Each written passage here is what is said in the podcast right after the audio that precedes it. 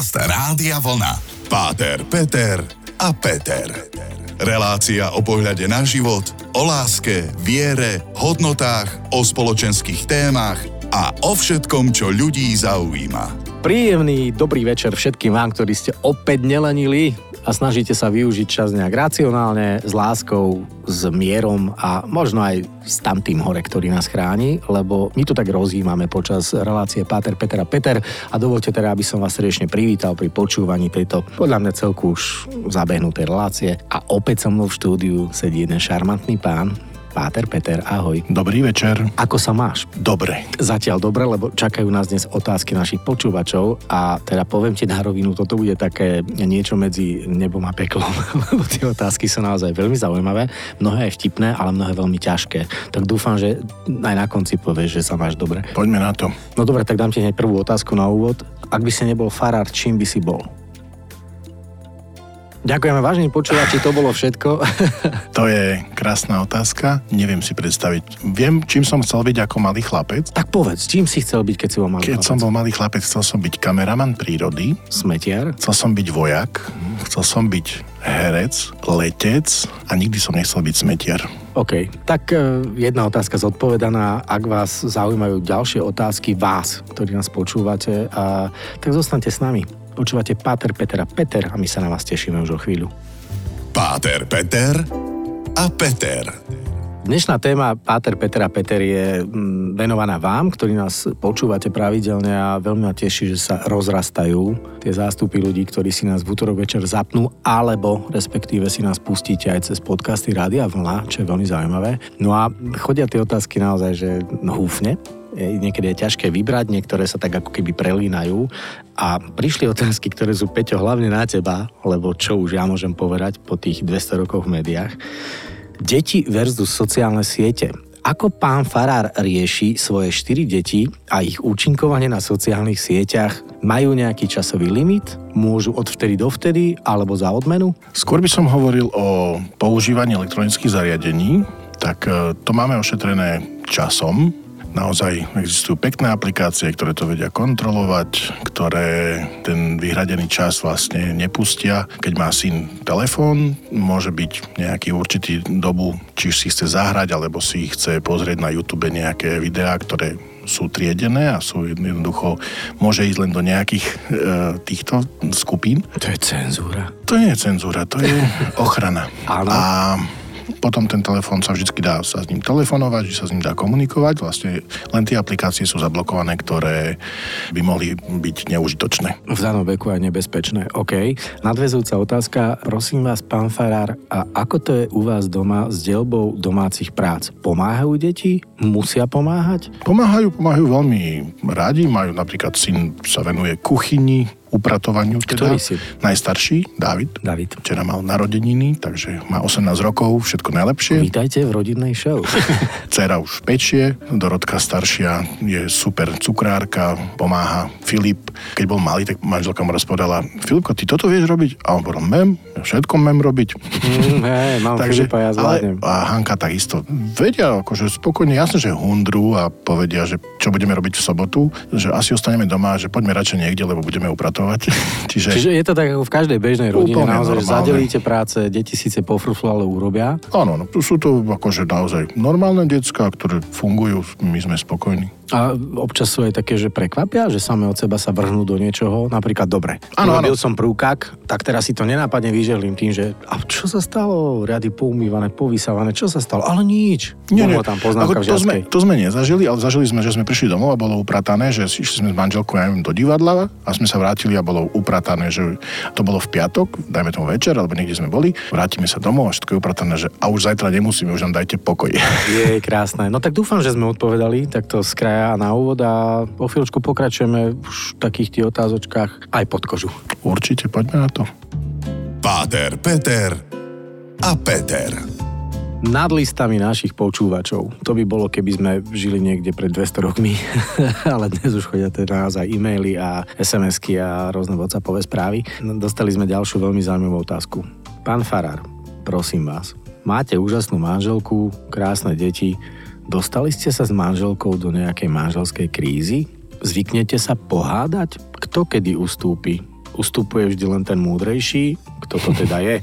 A ako riešite manželské krízy? Tak zhrnuté dokopy. Peťko, poď do hĺbky, lebo nám vyčítajú, že občas nejdeme do hĺbky. Ja môžem spokojne povedať, že nejakú veľkú manželskú krízu sme nemali. Sme spolu 18 rokov a akože máme určite aj situácie, kedy sa nezhodneme na nejakých veciach, kedy nastanú nejaké nedorozumenia, keď e, mnohokrát na niečo zabudnem, mnohokrát, ale niekedy na niečo zabudnem a z toho je nejaké napätie, ale nemôžem povedať naozaj, lebo relatívne dosť spolu komunikujeme, čiže dosť vieme predchádzať veciam, ktoré by mohli vyústiť do nejakej konkrétnej manželskej krízy. Snažíme sa aj tráviť čas jednak spolu, jednak s deťmi. Nechcem to teraz idealizovať, lebo nič nie je ideálne, nie je ideálne ale, ale zase v tomto smere naozaj môžem zodpovedne prehlásiť, že v tomto sme v poriadku a naozaj v tej komunikácii to je veľké to tajomstvo a hlavne veľakrát so zmyslom pre humor mnohé veci prekonáme, že sa smejeme sami na sebe.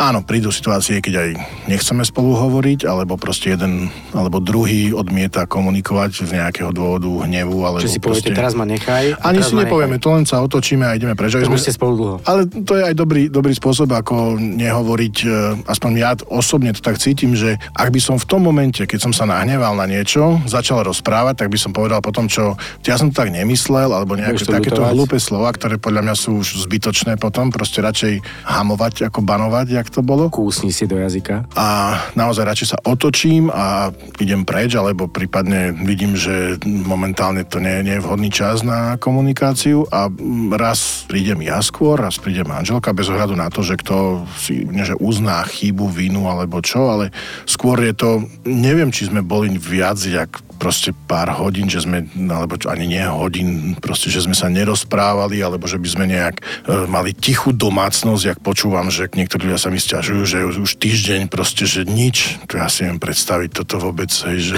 Vítaj v mojom svete, to sa asi ani nedá. To, proste toto je pre mňa veľká záhada, keď sa toto deje a toto je myslím, že aj, aj asi taký signál nejakej krízy, keď nevieme sa preklenúť cez vlastný hnev, cez e, urazené ego, cez e, proste povznie sa na to, možno možno, že niekedy aj povedať si, no dobre, nie som na vine, alebo toto, tak idem ja, urobím ten prvý krok, je to úplne nepodstatné, hlavne, že sa to medzi nami vyrieši. Hm, dobre, a keď použiješ argumenty, ktoré žena nechce prijať a pochopiť, stane sa také niečo občas? No je to vtedy, keď je to v emócii, uh-huh. ale keď je to už vlastne bez toho, tak poviem, ja som to myslel tak a tak a toto ona povie, ale ja som to myslel a potom, aha, vlastne to bolo len nedorozumenie. Aj mhm. mnohokrát to je presne o tom, že, že to je len v tej chvíli nie sme disponovaní na to, to počúvať, pochopiť, alebo to nevieme mm, správne, správne vyjadriť. vyjadriť. Áno, ďakujem. No tak OK, myslím, že sme zodpovedali túto celkom náročnú otázku. Aj si sa zapotil. Doneste mu prosím niekto biely úterák a my sa počujeme po pár skladbách. Páter, Peter a Peter. Nad listami počúvačov, to je dnešná téma, lebo rozoberáme aj, aj to, čo vás trápi a snažíme sa vám ukázať taký iný vhľad. A samozrejme nie je to dogma, nie je to niečo, čo musíte naozaj, že pum, tak toto je, lebo sveté slovo padlo, ale iba vám ukazujem možno návod. Áno, tak aby to zase sme nejak dostali na správne. Skôr by som povedal, že osobnú skúsenosť. Tak, empiria, úžasné. No a práve s týmto súvisia tie otázky, ktoré sú dosť ťažké a ja sám neviem ani ako by som na to mal odpovedať, keďže ja nie som vzdelaný v tom segmente, v ktorom ty. Milujte sa a množte sa, ale až po vstupe do manželstva a len za účelom plodenia detí. To je taká otázka, ktorá potom má ako keby dovetok, že ako je to teraz s tým predmanželským sexuálnym životom.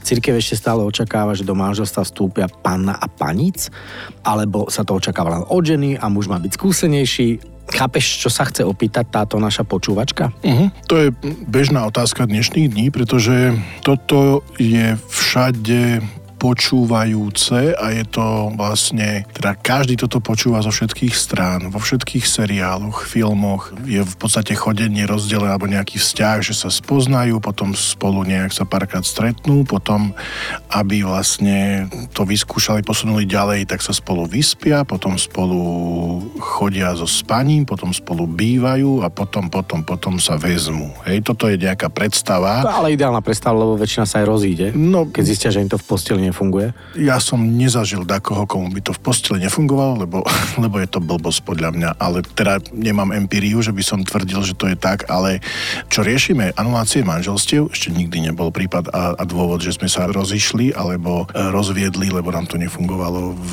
posteli. To je môj subjektívny názor. To vyslovene, toto je môj osobný Okay. Ja, Peter, osoba. Ale môžem doplniť ešte, lebo to s tým súvisí, lebo to pokračovali tie otázky. Ak teda má byť akt sexuálny, spojený v podstate s plodením detí a to sme už myslím raz aj rozoberali, že to zase nie je tak, že na prvú, ale tak párkrát sa tí dvaja ľudia predsa fyzicky spoja, pomilujú a sú radi, keď otehotnejú a čakajú spolu dieťa. Ale ak tá žena naozaj dogmaticky veriaca a v tom kostele od malička učili práve iba toto a ona Neverím, potom... že ju toto učili, no, tak, lebo... ale, vieš, čo chcem povedať, že ona sa s tým manželom v podstate vyspí trikrát za celý život a potom už nie a ten manžel potom je možno frustrovaný a zúfalý a chce sa rozviesť. Toto že aj je... také prípady asi niekto zažil, keď sa ma to pýtajú. Je to možné. Ja som sa s týmto nestretol a to by mm. som sa musel osobne s týmto človekom rozprávať. Nevylučujem to, keďže len preto, že ja som sa s tým nestretol, ale je to možné, ale to je skôr nejaká sektárska vec, proste nejaký, ja neviem, mormoni, alebo kto má t- tieto princípy. To, čo učí katolická církev, je, že vo vzťahu manželov intimný život je úplne neprirodzené a vlastne nevyhnutné, lebo samotné potvrdenie toho sľubu manželského a požehnania manželstva v chráme, čiže ten sobáš, pokiaľ nie je vlastne ako keby potvrdený tým intimným spolužitím, tým sexom, tak sa kľudne môže akože anulovať, rozísť. To sa, sa hovorí, že konzumácia manželstva. A ten e, intimný vzťah má byť vždy otvorený pre život, to je jedna vec, ale nemusí to byť len za tým účelom. Hej, to sú dve veci rozdielne. Čiže keď ide manžel s manželkou, e, že spolu spia, tak to nemôžu spať iba preto, počkaj, teraz môžeme, lebo chceme mať dieťa.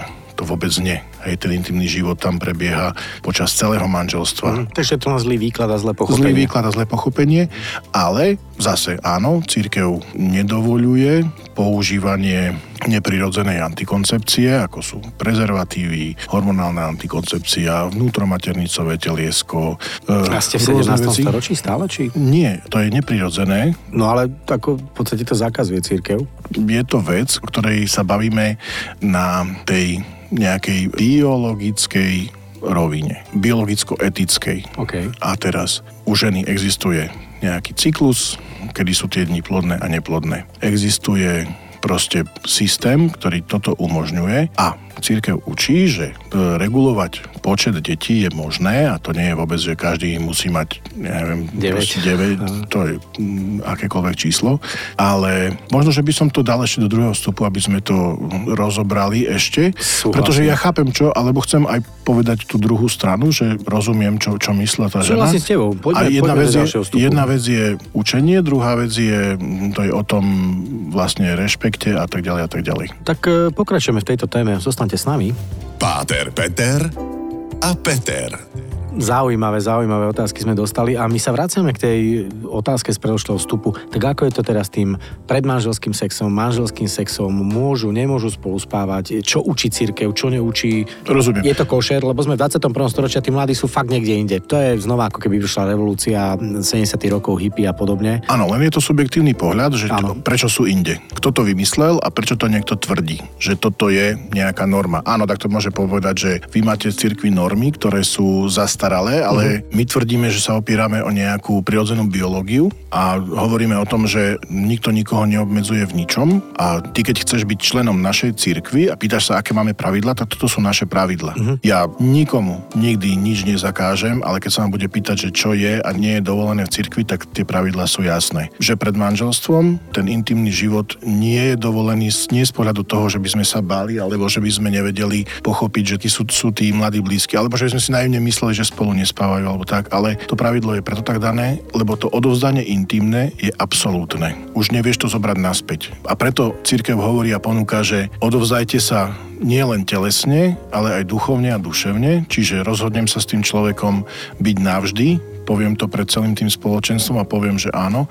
a vtedy sa mu odovzdám celý práve tou intimitou. Ten zmysel toho je, máme veľmi krátky čas na to, aby vlastne toto bolo rozobraté, ono to dáva zmysel veľmi hlboký a ja chápem, keď je niekto krmený tým, čo som hovoril na začiatku, že ako by to malo vyzerať podľa dnešného sveta, hm. uh, hovorím veľmi v úvodzovkách, že lebo to niekto vymyslel, že tak by to bolo lepšie. Hm, to už lacný konzum. Ešte potom. neznamená, že to tak má byť a že je to správne. Áno. A takto by mohol namietať, že my sme spiato útočnícky, alebo že e, robíme veci zle. Neviem, ja mám vlastnú skúsenosť s týmto, fungovalo to, nie som ani postihnutý, moje manželstvo funguje dobre. A máš krásne 4 deti. A mám 4 deti a, a funguje to. Čiže ja budem argumentovať, ja som vyskúšal toto, o čom hovorím, funguje to. A potom posledná vec je, že ten intimný život sa veľmi, a teraz nechcem použiť také slovo, že preceňuje, že veľa sa rozprávame o tom, či by mali, nemali spať a zabudáme na mnohé, mnohé ďalšie veci, na ktorom sa tie manželstva rozpadávajú a ono, keď s niekým sexuješ, si intimne zblížený, mnohé veci unikajú. Lebo ten hormón, ktorý sa pri tom sexe vyplavuje, a to je vyslovene chemická reakcia, Čistý od, endorfín, od, jasné. odsúva mnohé veci nabok a potom keď, a to môže asi každý potvrdiť, že ono po čase už aj ten sex je o dačom inom a to je jedno, že či sú alebo nie sú manželia áno, áno. a oni sa potom, až potom začnú rozprávať, už keď majú nejaké deti alebo začnú riešiť veci, áno, veľmi to možno, že zľahčujem alebo nie, nie, nadľahčujem. Súhlasím. Hovorím o svojej skúsenosti a o skúsenosti ľudí, ktorí prichádzajú s rozpadnutými manželstvami, s mnohými vecami, ktoré hovoria, keby som to vedel ináč, alebo keby mi to niekto povedal, tak by som to robil ináč. Ja vždy poviem snúbencom a odporúčam, či už spolu žijú alebo nie, hovorím, ak spolu intimne žijete, skúste to do svadby nerobiť a uvidíte, že koľko vecí sa vyplaví. Ano. A mnohí mi to potvrdzujú, že je to tak. Ja by som to tak preložil zase do takej inej reči ako starý pedagóg, spomalte. Nechcete odpáliť tú atomovku hneď na začiatku a nechcete posadiť celý ten vzťah a postaviť ho iba na tom intímnom spolužití, lebo časom zistíte, že o pár rokov s tým človekom sedíte v obývačke, už nemáte ani ten sex a nemáte sa o čom rozprávať, lebo sa vlastne duchovne a hlboko nepoznáte. Čiže áno, v podstate spomalme s tou intimitou, nie je to iba na tom založené, aj keď tá chémia je potrebná a je potrebné, aby sme si rozumeli s tým človekom aj intimne, ale asi najpodstatnejšie je, že prídeme do veku, keď už e, tá sexualita nebude na prvom mieste a budeme čakať skôr na lásku, hodnotu, myšlienky, hodnotové nastavenie nášho partnera. Ešte možno, že veľmi skoro by chceli začínať s intimným životom mnohí ľudia mladí mm-hmm. a chodia spolu niekoľko rokov a ja si myslím, že dva roky je dosť na to, aby sme sa rozhodli, či chceme spolu byť navždy, alebo nechceme spolu byť. A ten čas, keď začne v 18 a v 20 alebo trvať, že sa nechcem ženiť, tak to je veľmi, veľmi také ťažké. Takže keď vás to zaujíma, pýtajte sa ďalej. Ja pevne verím, že sa aj stretneme osobne, že sa časom podarí, povedzme, chodiť po Slovensku a dávať takéto živé prednášky a online. Ďakujem každopádne vám všetkým, ktorí ste sa zapojili. Pozdravujem eh, Gabiku a Mareka Dosenca za tieto otázky. Ďakujeme tomuto manželskému páru. No a tebe, Peťo, ďakujem za čas a za to, že si sa otvoril a porozprával svoj názor. Veľmi pekne ďakujem aj tebe, aj tebe a všetkým prajem pokoj a dobro. Amen. Počujeme sa o týždeň. Páter, Peter a Peter. Každý útorok po 20.